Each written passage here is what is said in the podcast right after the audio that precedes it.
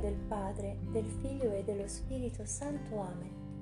Il segreto meraviglioso del Santo Rosario di San Luigi Maria da Montfort, ventunesima puntata.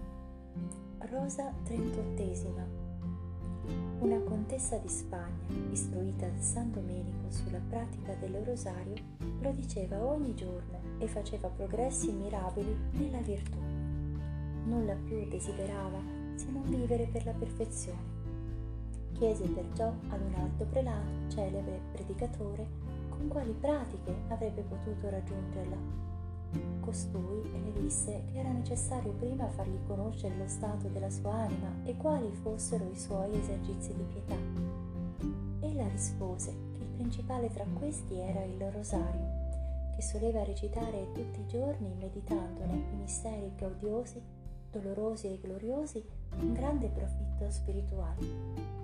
Il vescovo, lietissimo di udire quando, quanto fossero preziosi gli insegnamenti racchiusi nei misteri, le rispose Da vent'anni sono dottore in teologia, ho avuto modo di conoscere tante e tante eccellenti pratiche di devozione, ma non ne vedo una che sia più fruttuosa e più conforme al cristianesimo di questa. Voglio imitarvi, predicherò il rosario fece di fatti con tanto successo da notare in poco tempo un grande cambiamento di costumi nella sua diocesi.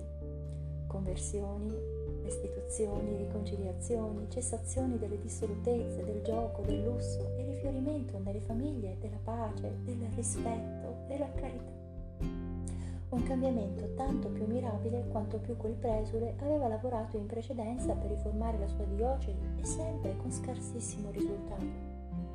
Per invogliare maggiormente i suoi fedeli alla devozione del rosario, egli portava al fianco una corona di buona fattura che mostrava agli uditori dicendo Sappiate, fratelli, che il rosario della Vergine è di tale eccellenza che io, vostro vescovo, dottore in teologia, dottore in diritto civile e canonico, mi glorio di portarlo sempre su di me come il distintivo più onorifico del mio episcopato e dottorato. Rosa 39. Il rettore di una parrocchia in Dan- Danimarca raccontava spesso alla maggior gloria di Dio e per la gioia della sua anima d'avere sperimentato nella propria parrocchia gli stessi frutti della devozione del rosario ottenuti da quel vescovo nella sua diocesi. Avevo, diceva, predicato su tutti i temi più urgenti e più utili, ma senza alcun profitto non vedevo nessun miglioramento nella mia parrocchia e allora mi risolvei di predicare il rosario. Ne spiegavo l'eccellenza e la pratica. Ebbene, posso dichiarare che dopo aver fatto gustare questa devozione ai miei parrocchiani, in sei mesi ho visto un visibilissimo cambiamento. Veramente questa preghiera è efficace e di unzione divina per toccare i cuori e per ispirare l'orrore al peccato e l'amore alla virtù disse un giorno la Madonna al beato Alano. Come Dio scelse il saluto angelico per operare l'incarnazione del suo Verbo e la redenzione degli uomini, così coloro che desiderano riformare i costumi e rigenerare i popoli in Gesù Cristo mi devono onorare e ossequiare con lo stesso saluto. Sono io la via scelta da Dio per venire agli uomini.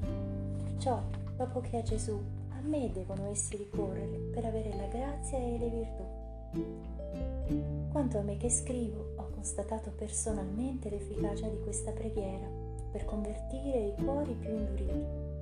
Ho trovato persone che per nulla scosse dalla predicazione delle più tremende verità, durante una missione avevano accolto il mio consiglio di recitare il rosario tutti i giorni e si convertirono dandosi interamente a Dio. Ed ho anche constatato un'enorme diversità di costumi fra le popolazioni delle parrocchie dove avevo predicato la missione. Le une, avendo abbandonato la pratica del rosario, erano ricadute nel peccato, le altre, per averla conservata, si sono mantenute in grazia di Dio e crescono ogni giorno nella virtù. Rosa quarantesima. Il beato Alano della Rupe, i padri Giovanni Dumone e Tomà, le cronache di San Domenico e altri autori che spesso furono testimoni oculari riportano gran numero di conversioni eccezionali ottenute per mezzo di questa mirabile devozione del rosario. conversioni di peccatori e peccatrici ritornati sulla via del bene dopo 20, 30 e anche 40 anni di vita disordinata, nulla mai d'altro essendo valso a farli ravvedere. Non le riferisco per non dilunga- dilungarmi troppo, come non posso rivelare quelle che io ho visto con i miei occhi, taccio, per motivi facilmente intuibili. Caro lettore, per tua esperienza personale, se tu pratichi predichi questa devozione ne saprai più che dalla lettura di qualsiasi libro che tratta dell'argomento e constaterai felicemente tu stesso l'effetto delle promesse la Madonna fece a San Domenico, al Beato Alano e a quanti si adoperano per far fiorire questa devozione da lei tanto gradita.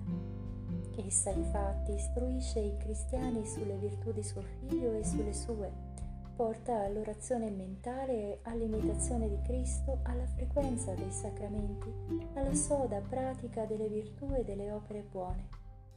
Ed inoltre fa acquistare tante preziose indulgenze che la gente ignora solo perché i predicatori non ne parlano quasi mai, limitandosi tutt'al più ad un discorsetto alla moda sul rosario. Discorsi che suscitano alle volte ammirazione, ma non istruiscono affatto farla breve, mi accontento di dirti col beato Alano che il rosario è una sorgente e uno scrigno d'ogni sorta di beni. Grazie al rosario, 1. I peccatori ottengono il perdono. 2. Quanti hanno sede di perfezione vengono dissetati. 3. I prigionieri vedono infrante le loro catene. 4. Coloro che piangono trovano gioia. 5. Coloro che sono tentati trovano pace. 6. I bisognosi ricevono aiuto. 7. I religiosi si riformano. 8. Gli ignoranti si istruiscono. 9. 9. I vivi trionfano sulle vanità. 10. Ai defunti giunge sotto forma di suffragio l'attesa misericordia. Voglio, disse un giorno la Vergine al Beato Alano, che i devoti del mio rosario ottengano grazia e siano benedetti da mio figlio, in vita, in morte e dopo la morte. Voglio che liberati da ogni sorta di schiavitù siano dei veri re, con la corona in capo e con lo scettro in mano, nella gloria eterna. Amen. Nel nome del Padre, del Figlio e dello Spirito Santo. Amen. Cuore immacolato, rifugio e cammino che conduce a Dio.